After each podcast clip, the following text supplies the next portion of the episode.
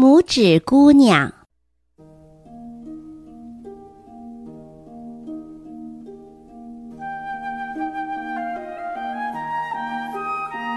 我是于淼淼，我为大家说童书。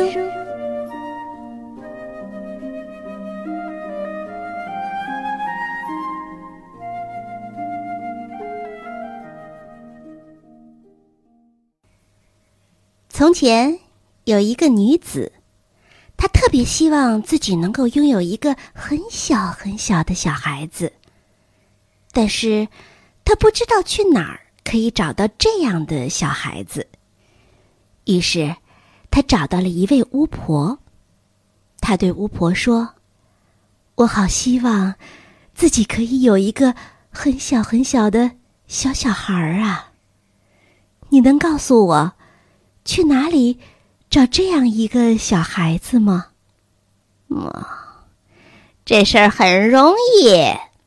巫婆说道：“给你，啊，这是一些啊大麦的种子，啊，但是它们可不是呃平常呃呃农民种在地里，呃鸡呃会去偷吃的那种麦子。”啊，你听我说啊，呃，你回去，呃，把这种子种在花盆里，然后你就能发现它是什么了。嗯，谢谢你，这个女子说道。她特别给了巫婆十二个便士。一回到家，她就把巫婆给自己的大麦种子种了下去。很快。这大麦种子发芽了，长大了，开出了一朵很大很大的花儿。这花儿的样子看上去有点像郁金香，但是那花苞包得非常紧。毕竟，它还只是一个小小的芽芽呀。这真是一朵漂亮的花儿啊！那女子看着那花儿说道。情不自禁的亲吻了那红红的、黄色的花瓣儿。就在他亲吻这些花的时候，突然，啪的一声，这花朵开放了。这的确是一朵郁金香，完全正确。然而，在那花蕊中间，端端正正的坐着一个小小的小姑娘。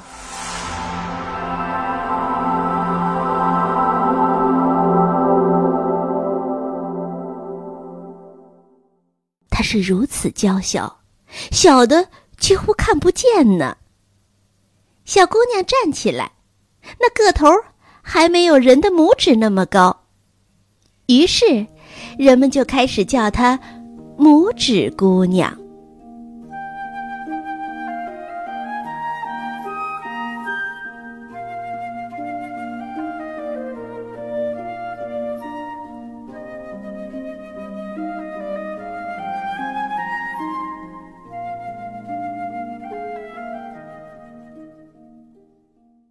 这位女子用一颗磨光的胡桃核给拇指姑娘做摇篮，她拿紫罗兰的花瓣儿为她做小床垫，而拇指姑娘的被子呢，就用玫瑰花的花瓣儿来铺上。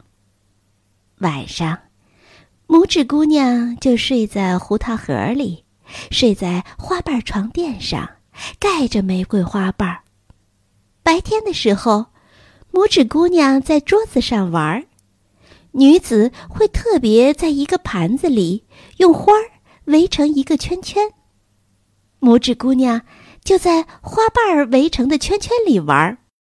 所有这些花的根部都浸在水里，水面上飘着一瓣瓣大大的郁金香花瓣儿。拇指姑娘常常把这些花瓣当做一条小船。他用一束白色的马毛来当桨，拇指姑娘就这样可以轻松地划过盘子。哦，你能想象吗？那场景特别迷人。拇指姑娘不仅动作优雅，她还会唱歌。她的嗓音是最最甜美、最最温柔的。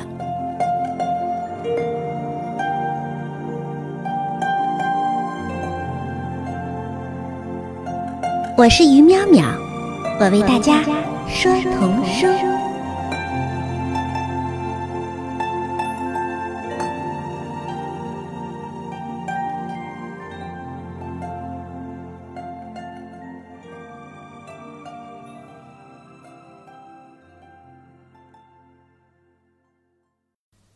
一天晚上，拇指姑娘躺在自己的胡桃盒里，一个可怕的蟾蜍从一块破了的窗棱当中跳了出来。这巨大、丑陋、脏兮兮的东西一下子就跳到了桌子上。那桌子正是拇指姑娘睡觉的桌子。这会儿，拇指姑娘正在玫瑰花瓣被子下面睡觉呢。啊！这个姑娘可真美呀，呃，她应该是我儿子最好的妻子。蟾蜍大声地说道。说完这话，蟾蜍量了一下拇指姑娘睡觉的胡桃盒的大小，然后他就背着这颗胡桃盒，从窗户跳回了花园。他跳进了一大片泥潭里。然后，他穿过泥泞的道路，来到自己和儿子所住的河边的稀泥地。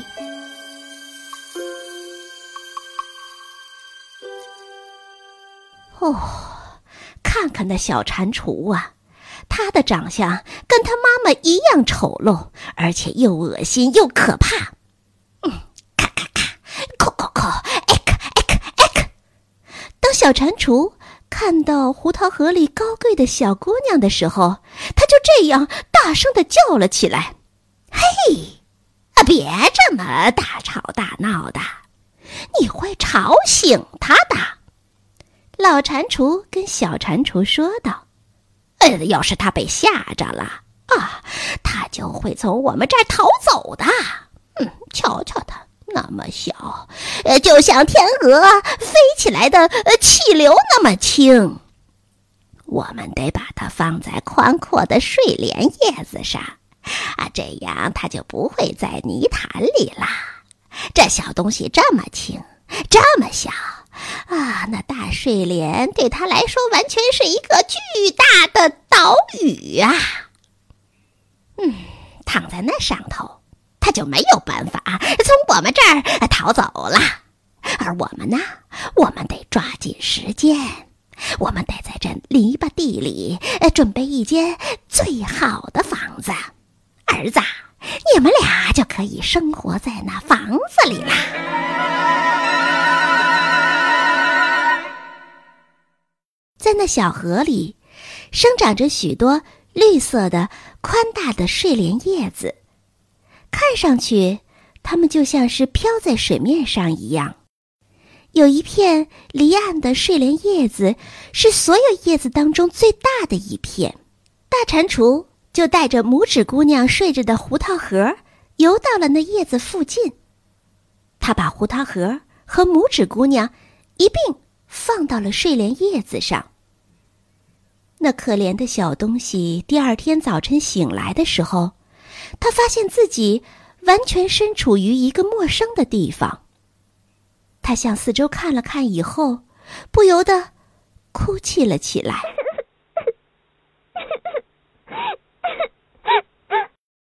绿叶的四周全部都是水。拇指姑娘向远处望去，她发现自己完全没有办法靠近岸边。大蟾蜍坐在泥巴里。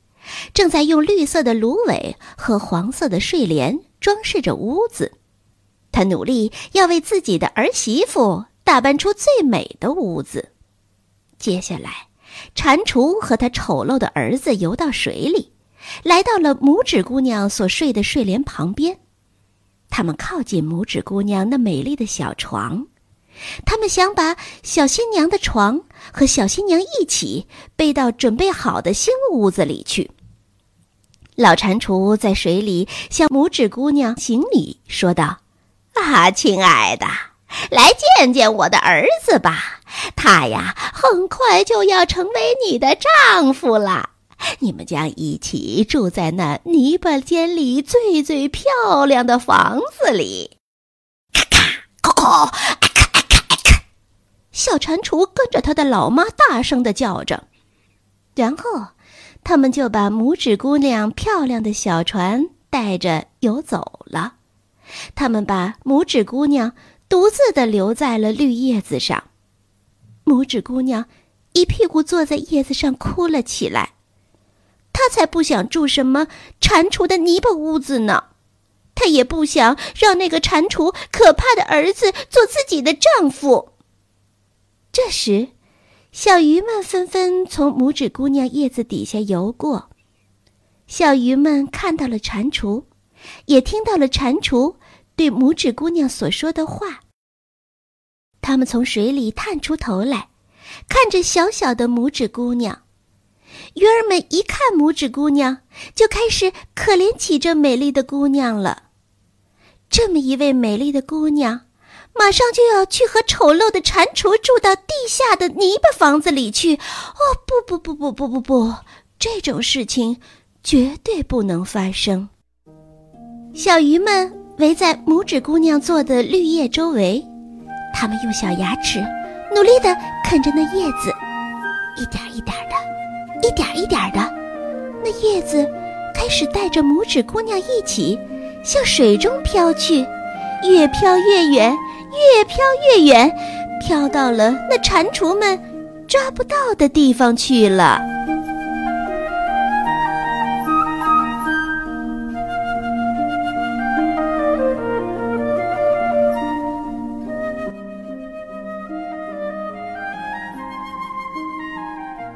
我是于淼淼，我为大家说童书《拇指姑娘》。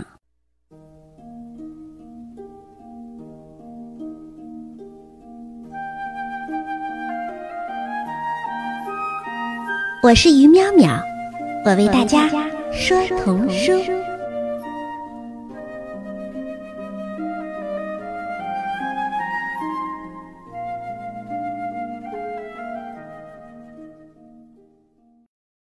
拇指姑娘一路坐在叶子上飘着，她飘过了许多地方。岸边树上的小鸟看着拇指姑娘经过，都唱起了歌。哦，多么可爱的小姑娘啊！叶子带着拇指姑娘越飘越远。就这样，我们的拇指姑娘成为了一名旅行者。有一只可爱的白色蝴蝶。一直忽闪着翅膀，飞在拇指姑娘身边，因为他们非常爱慕拇指姑娘，于是，它还会时不时的停靠在叶子上。愉快的旅行，让拇指姑娘再一次成为了快乐的小姑娘。现在，丑陋的蟾蜍再也抓不到她了。拇指姑娘在水上随着叶子飘着，一切都非常完美。当太阳偏西时，金色的阳光洒在水面上，水面就像是一面大镜子一样闪烁着光。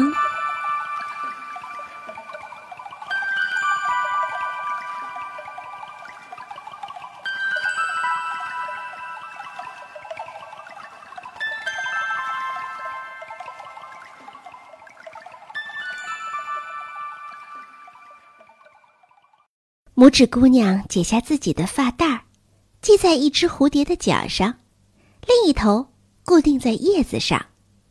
这样，叶子飘动起来，拇指姑娘也跟着移动的快起来，因为她就站在叶子上啊。就在这个时候，金龟子飞过，它看到了拇指姑娘。很快，金龟子一把抓住了拇指姑娘细细的小腰。把拇指姑娘抓到了树上。这个时候，拇指姑娘离开了小溪里的叶子，也远离了蝴蝶。金龟子死死地抓住了拇指姑娘，把她带到了树叶丛中。拇指姑娘完全没有办法逃脱。哦，我的天哪！被金龟子抓走的拇指姑娘真是吓坏了。但是拇指姑娘心里更担心的是那固定在叶子上的好心的白蝴蝶，因为如果它不能解开那发带的话，那么它很可能就会被饿死在叶子上呢。但是金龟子才不管这些，金龟子把拇指姑娘放在一片大大的树叶上，给她吃花蜜。金龟子赞美拇指姑娘好美丽。还说拇指姑娘看上去一点也不像金龟子。过了一会儿，住在这树上的所有别的金龟子都过来叫这只金龟子。大家盯着拇指姑娘看。一位金龟子小姐挥了挥自己的触角，说：“为什么它只有两只腿？看上去好奇怪呀！”“对，它完全没有触角。”另一只金龟子叫道。看呐，他的腰细细的，哦，真是不要脸！他看起来像人类一样，哦，他真是丑死了。所有的女金龟子七嘴八舌的说了起来，但是他们的话丝毫没有让拇指姑娘的美貌受到损失，拇指姑娘依然很美丽。那位带拇指姑娘飞到树上来的金龟子很清楚这一点。但是，因为后来来的金龟子一直说拇指姑娘难看，最初带拇指姑娘来的金龟子也就同意了他们的意见，再也不理睬拇指姑娘了。他们随便拇指姑娘自己去哪里。就这样，拇指姑娘下了树，被金龟子放到了一朵雏菊上面。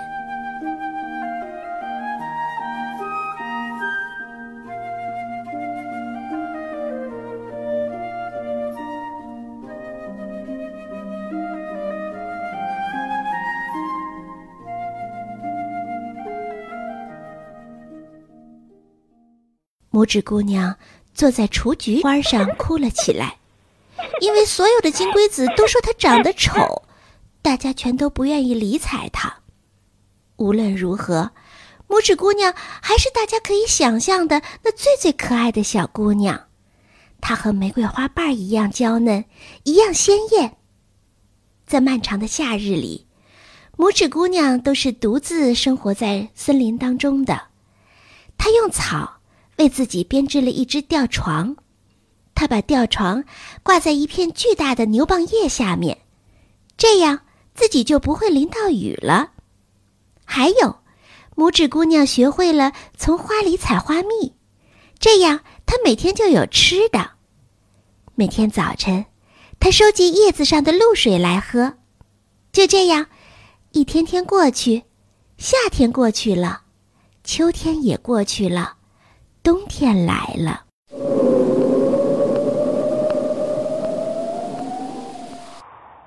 在漫长寒冷的冬天里，所有在夏天、秋天快乐歌唱的鸟儿全飞走了，大片的花朵也干枯了，拇指姑娘吊床上的大牛蒡叶也干瘪了，干巴巴的一片，一点水分也没有。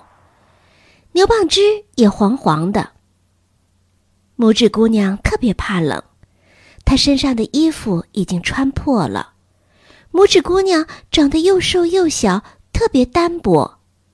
可怜的拇指姑娘啊，在这样寒冷的冬天，她真的有可能会被冻死呢。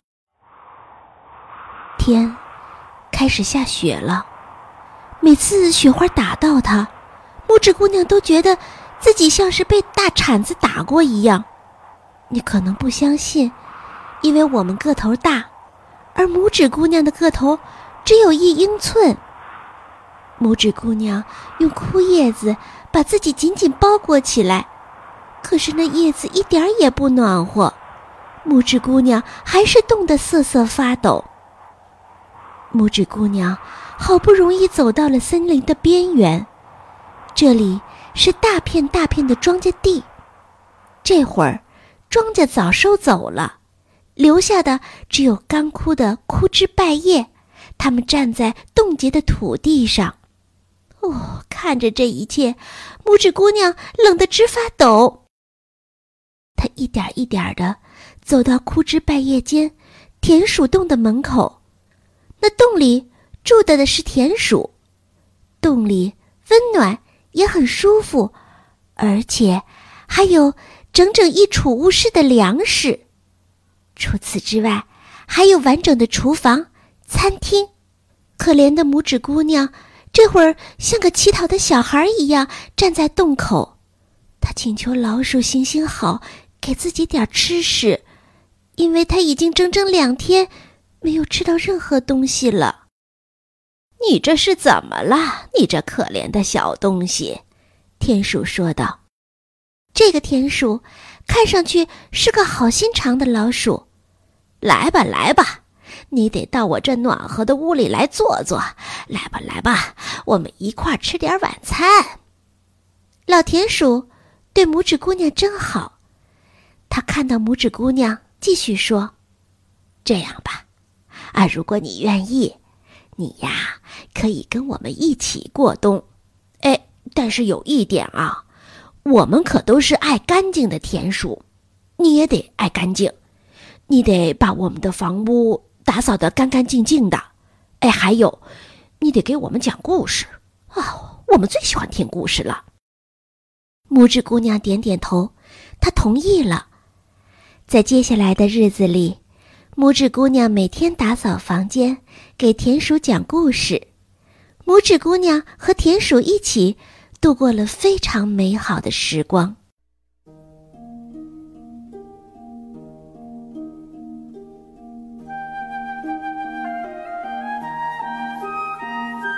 我是于淼淼，我为大家说童书。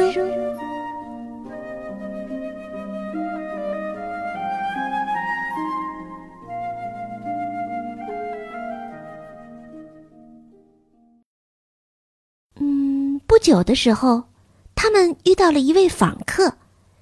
有一天，田鼠对拇指姑娘说：“每周啊，我的邻居都会来拜访我。”哈，他们可比我强多了。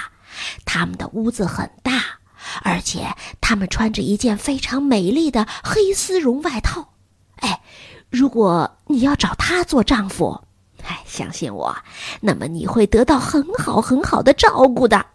呃，但是有一件事情，他是个瞎子，他看不到任何东西。你一定要把自己所知道的最棒的故事讲给他听。老实说，拇指姑娘并不喜欢田鼠的这个建议，她根本不会考虑让田鼠的邻居做自己的丈夫，因为这位邻居是一只鼹鼠。的确，鼹鼠穿着黑丝绒的外套来了。田鼠特别告诉拇指姑娘，这一位他有多么聪明，他有多么健康。而且鼹鼠家还比自己家要大好几倍，好几倍。但是，说到他的学识，除了阳光和鲜花，他对别的都不感兴趣。来做客的鼹鼠和田鼠，还有拇指姑娘，没什么好说的。而且可以说啊，这鼹鼠根本没有拿眼睛看他们。拇指姑娘只是唱歌给鼹鼠听。拇指姑娘唱道：“金龟子，金龟子，飞呀飞的离开家，僧侣从此去远方。”鼹鼠听到这美妙的歌声，就深深的爱上了这个嗓音。但是鼹鼠紧闭着嘴巴，什么也没说。要知道。它呀，可是一个很谨慎的家伙呢。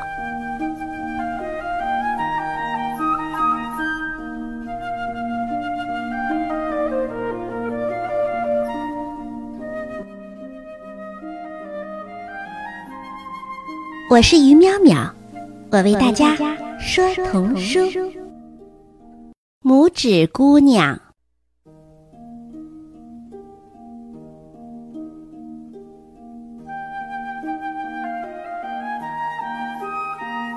我是于淼淼，我为大家说童书。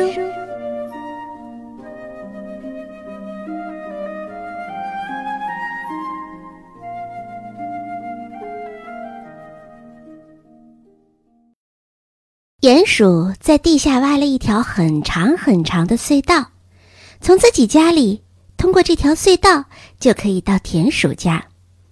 鼹鼠特别邀请田鼠和拇指姑娘在高兴的时候去他家里玩儿，他们可以用这条隧道直接来到田鼠家。鼹鼠还特别提醒他们，不要被通道当中躺着的死鸟吓到，知道吗？那些可是真真正正的小鸟，它们的身上长满着羽毛，脸上有嘴巴。那些小鸟肯定是最近死在那儿的。当冬天到来的时候，这些小鸟刚好藏到了隧道当中，于是它们就死在那里了。鼹鼠在嘴里嚼了一块可以当做火炬的木头，在黑暗当中，这木头点上火就成了火把。它走在最前头，那火光可以照到好远好远，长长黑黑的通道一下子就被照亮了。当他们走到那死鸟躺着的地方时，鼹鼠用自己宽宽的鼻子在通道顶上顶开了一个大洞，这样外面的日光就可以进来。在地面当中，躺着一只死去的燕子，它那可爱的翅膀折在身体之下，它的头深深地埋在羽毛里，可以看得出，小鸟肯定是被冻死的。拇指姑娘看着小鸟，心里好难过。她爱所有会唱歌、声音婉转、声音明丽的小鸟。整整一个夏天，小鸟们总是围着它叽叽喳喳的唱个不停。但是，鼹鼠这会儿却用自己的小脚踢了一下那死去的小燕子。他说：“看，它现在叫不起来了吧？”哼，身为一只小鸟，真是可怜呐！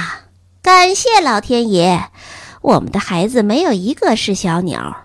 这些小鸟什么事儿都不会做，成天只会叽叽喳喳的，真是烦死人了。冬天一来，你瞧，他们没办法了吧？只能这样被冻死，被饿死。是，你说的对，你真是一个有远见的家伙。田鼠点着头，同意鼹鼠的说法。啊，在这大冬天里，当这些小鸟又冷又饿的时候，它们呃，除了那些叽叽喳喳的本领，呃，还能干什么？而那些叽叽喳喳的本领又给他们带来了什么呢？哼！听到田鼠和鼹鼠的对话，拇指姑娘一声不吭。但是，当田鼠和鼹鼠转过身去的时候，拇指姑娘弯下腰，她轻轻地捋了捋小鸟的尾巴，把小鸟的头放好，亲吻了小鸟那紧闭的双眼。也许，这只小鸟就是那个曾在夏天对着自己歌唱出美好歌声的小鸟呢。拇指姑娘看着小鸟，在心里对自己说：“小鸟曾经。”带给我多么大的快乐呀！哦，亲爱的小鸟。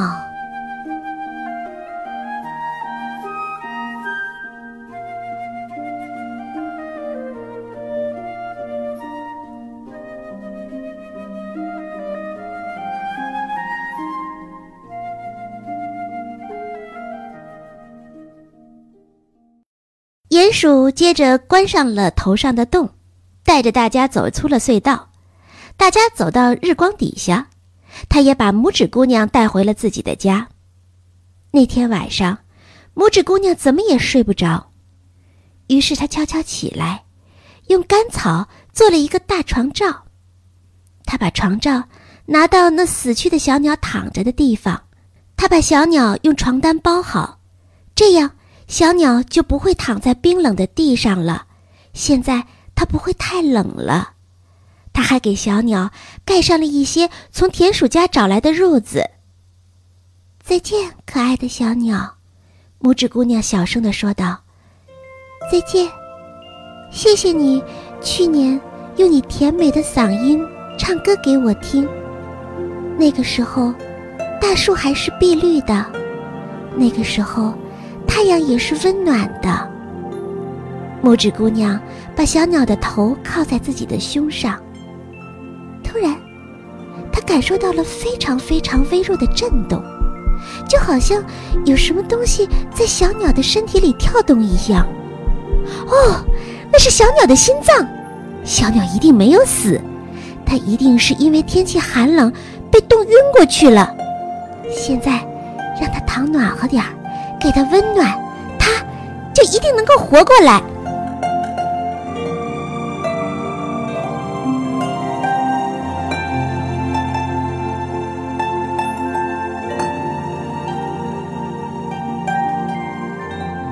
我是于淼淼，我为大家说童书。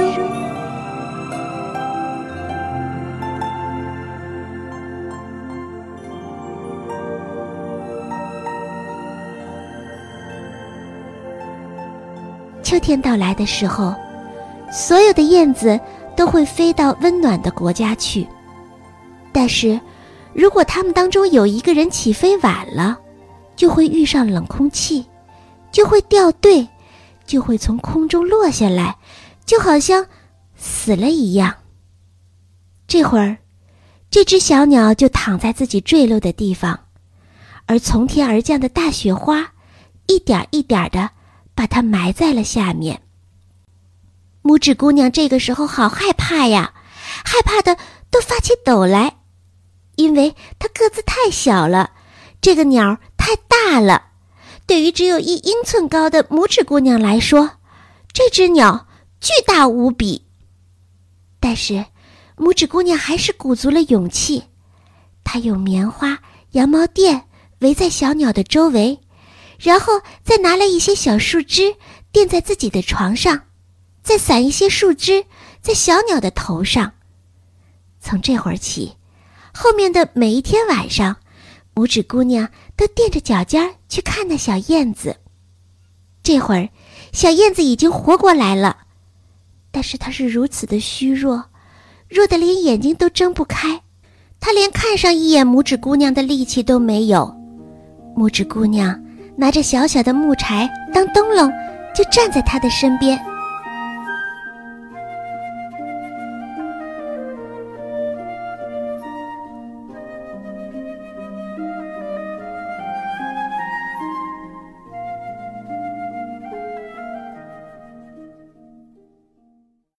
谢谢你，漂亮的小孩子。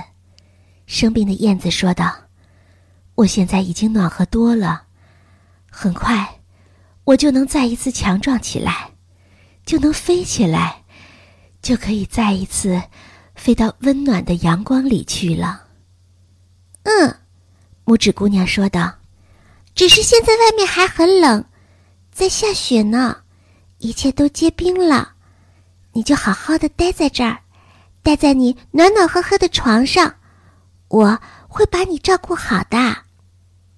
说着，拇指姑娘拿来了自己从花瓣上收集的露水，燕子喝了点水，然后她开始告诉拇指姑娘，自己的翅膀是因为碰到了灌木的树枝受伤了，所以它不能像别的燕子那样飞得很快。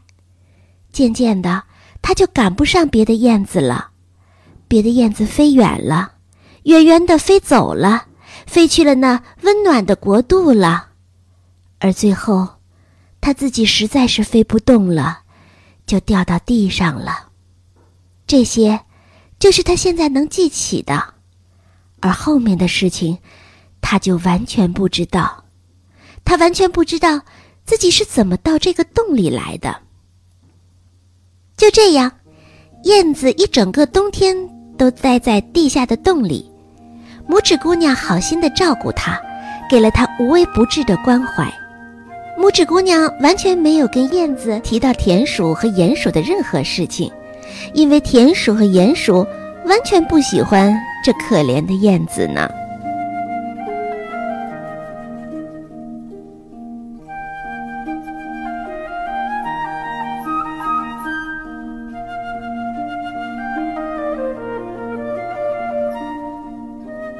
我是于淼淼，我为大家说童书。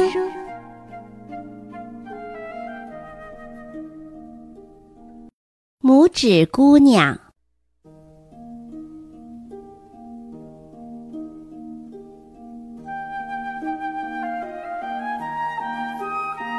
我是于淼淼，我为大家说童书。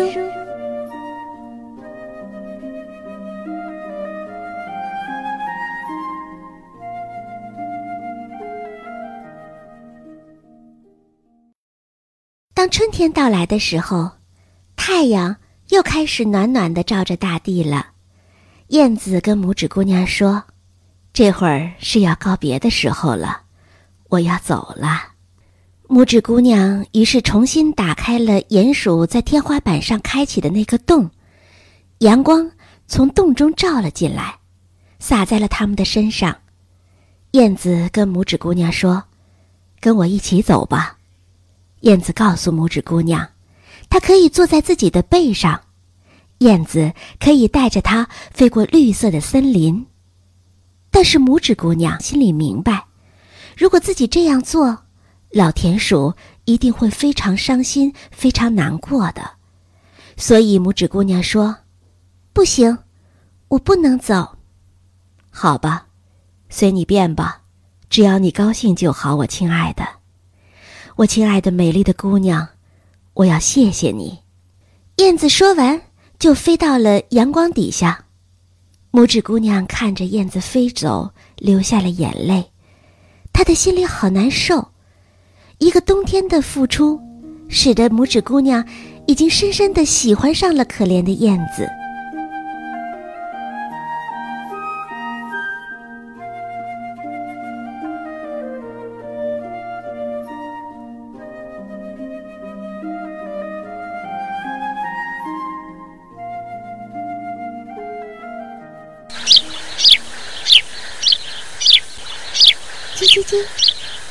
喳喳喳，燕子唱起了歌，飞进了绿色的森林。看着燕子飞走，拇指姑娘十分沮丧。她是不被允许出去走走的，她是不能走到温暖的阳光当中去的。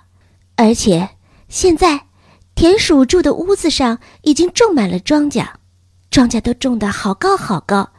可怜的拇指姑娘只有一英寸那么高，对他来说，那庄稼简直就是茂密的森林。这个夏天，你必须得为自己准备点嫁妆哦，田鼠对拇指姑娘说道，因为他们的邻居就是那位讨厌的穿着丝绒外套的鼹鼠，已经向拇指姑娘求婚了。当你成为鼹鼠太太的时候，哦，亲爱的，你得准备好棉垫，还有床单儿，所有的床品、柜子里的东西，你全要准备好。”田鼠说道。拇指姑娘只能转动起纺车，为自己的嫁妆做准备。田鼠专门请来了四只蜘蛛，日夜为她纺线。鼹鼠呢，它则是每天晚上过来打个招呼。他最喜欢评论太阳了，什么现在的太阳把大地烤得像一块大石头一样，什么等到夏天过去就不会那么热了。是的，当太阳不再那么热的时候，也就是鼹鼠迎娶拇指姑娘的时候了。但是拇指姑娘不喜欢那样，因为她一丁点儿也不喜欢那个无聊的、无趣的鼹鼠。每天早晨太阳升起的时候，还有每天晚上太阳下山的时候，拇指姑娘都会悄悄跑出门。当微风吹着庄稼摇摆，庄稼之间不时的会露出那蓝色的天空。拇指姑娘看着那时不时出现的蓝色，她在心里想象着，外面的世界多么明亮，多么高远啊！她多么希望。自己可以再一次见到心爱的燕子呀，但是燕子没有再回来，因为毫无疑问，燕子已经飞走了，飞离了这片绿色的森林。我是于淼淼，我为大家说童书。当秋天到来的时候。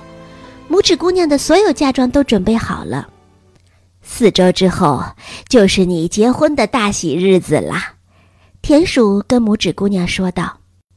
但是拇指姑娘哭着说：“她不想让那个讨厌的鼹鼠做自己的丈夫。哦呦，你真是一个木头脑袋呀！田鼠说道：“你不要这样固执啦，不然我可用牙齿咬你哦！哎呀，你可知道，你要嫁的可是一个超级好的丈夫。我告诉你，连王后她自己都没有，呃，像鼹鼠这么好的黑披风呢。鼹鼠的厨房地窖都储备充足，你得谢谢老天爷，谢谢他让你嫁到这样的人家去。”终于，结婚的日子到了。鼹鼠要来把拇指姑娘娶回家了，拇指姑娘就要跟鼹鼠去他家了。鼹鼠的家在地底下更深的地方，住在那里，拇指姑娘就再也没有机会跑到屋外，跑到温暖的阳光当中去了。要知道，鼹鼠不喜欢阳光，可是拇指姑娘特别难受，没人有办法，她。她只能够对美妙的阳光说再见了。在田鼠家，拇指姑娘至少一有机会还可以跑到门外，偶尔看一看阳光。哦，明亮的阳光啊！拇指姑娘向着阳光伸出自己的双手。她从田鼠的屋子里走了出来，走得稍稍远一点儿。四周的庄稼已经成熟，果实已经被人收走，只有干枯的残荷。倒在了田野当中。再见了，再见了！拇指姑娘对着阳光大叫，一遍又一遍。她手中拿着一朵还没有开放的小红花，对着阳光使劲的挥舞。如果你看到我亲爱的燕子，请一定把我的爱带给他。叽叽叽，喳喳喳，叽叽叽，喳喳喳。突然，听到自己的头顶传来叽叽喳喳的鸟叫声，他抬头看着，燕子，是的，是那燕子，燕子刚刚好飞过他的头顶，燕子也非常高兴，自己可以再一次的见到拇指姑娘。当拇指姑娘告诉燕子自己是多么讨厌嫁给鼹鼠，多么讨厌住到太阳永远照不到的深深的地底下去的时候。拇指姑娘再也控制不住自己，她伤心的哭了。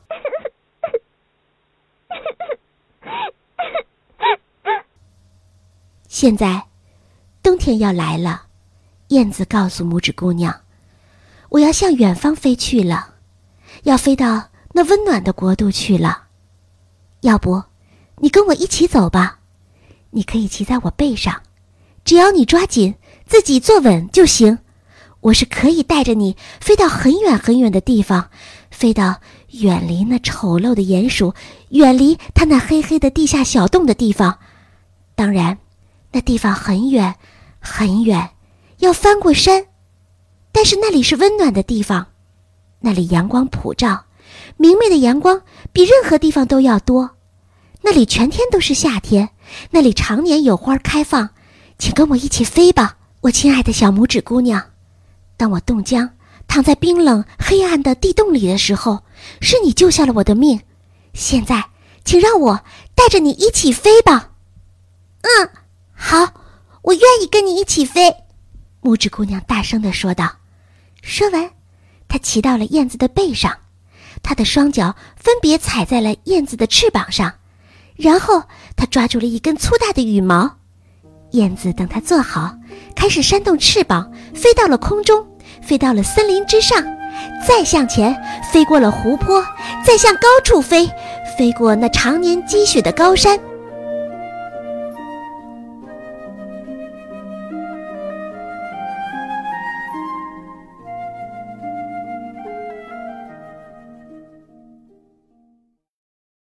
当拇指姑娘感到空气当中寒冷的气流时，他把自己整个的身体都埋在燕子温暖的羽毛里，只把自己小小的脑袋伸在外面，看看那壮丽的景色。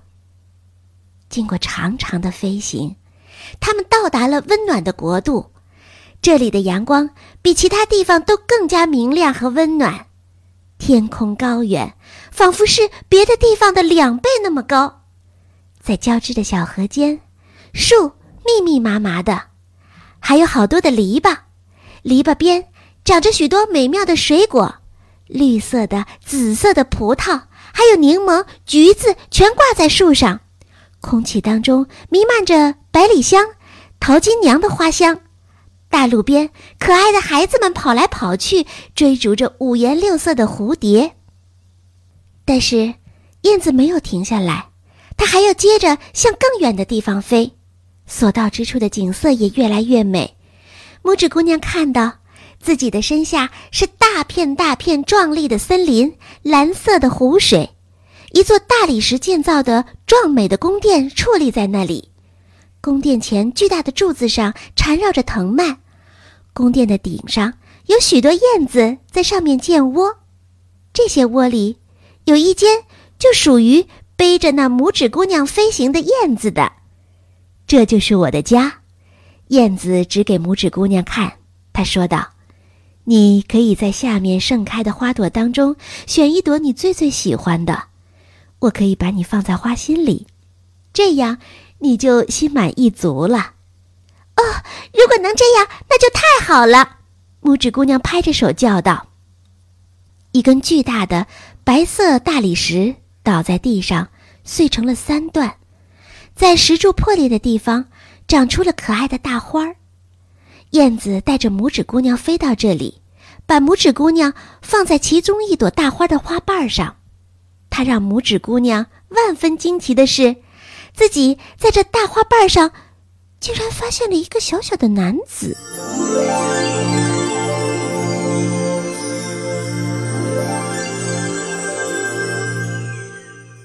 这个男子闪着光。是透明的，就像是玻璃制成的，在他的头上戴着一只精巧、精美的皇冠，在他的肩膀上长着两只发光的翅膀，而且他和拇指姑娘差不多高。原来她是花中仙子，在每朵花里都住着这样一位仙子，有男的，也有女的，就像拇指姑娘眼前的这一位一样。但是，拇指姑娘眼前的这一位，与大家又有那么一丁点儿不一样，因为她头戴皇冠，她是花仙子王国的国王。啊，她长得真英俊呐！拇指姑娘有点害羞的跟燕子说道：“不知道为什么，花仙子国王有点怕燕子。当然了。”对于小小的花仙子来说，那燕子的个头太大了，看到它，花仙子当然会感到害怕。但是，当花仙子国王看到燕子身边的拇指姑娘的时候，他高兴起来了，因为在国王看来，拇指姑娘可是这个世界上最最美丽的小姑娘了。国王一直看着拇指姑娘。完全没有办法让自己的眼睛离开拇指姑娘。国王拿下自己金色的王冠，把王冠戴上了拇指姑娘的头上。国王问拇指姑娘：“自己是不是可以知道她的名字？”拇指姑娘告诉他之后，国王接着问拇指姑娘：“是否愿意做自己的妻子，做所有花仙子的王后？”哦。对于拇指姑娘来说，这简直是太幸运的一件事情了。眼前的这位丈夫，与那穿着一身黑丝绒外套、成天在泥地里打滚的鼹鼠完全不一样。拇指姑娘喜欢他，于是拇指姑娘点点头说：“愿意。”听到这个回答，国王高兴坏了，周围所有的花朵里的花仙子全冒出头来。可爱的花仙子女士们，可爱的花仙子先生们，都开心的欢迎起拇指姑娘来。所有的花仙子都来祝贺，他们向拇指姑娘送上礼物。所有的礼物当中，最棒的一份礼物就是一对银色的大翅膀。拇指姑娘很快就把大翅膀背到了自己的背上，刚刚好。接下来，拇指姑娘和所有的花仙子一样，可以在花丛当中飞来飞去了，从这朵花儿飞到那朵花上去。燕子就栖息在花丛附近，为花仙子们再一次唱起了美妙的歌曲，所有的花仙子都开心极了。但此刻，燕子却很难过，在他的心里，真是难受极了。他是如此喜爱拇指姑娘，他完全不想和拇指姑娘分离，知道吗？你再也不叫拇指姑娘了。花仙子们对拇指姑娘说：“对于像你这样美丽的人来说，拇指姑娘这个名字太难听了。我们想叫你米娅。”再见，再见，燕子说道。它再一次从温暖的国度飞走了，它要飞回遥远的丹麦去了。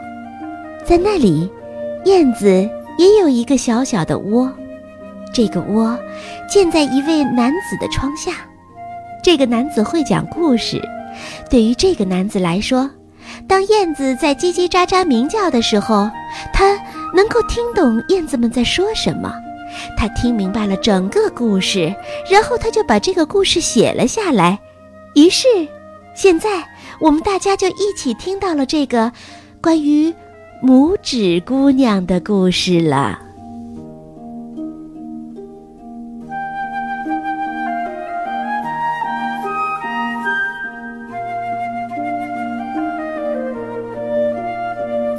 我是于淼淼，我为大家。说童书。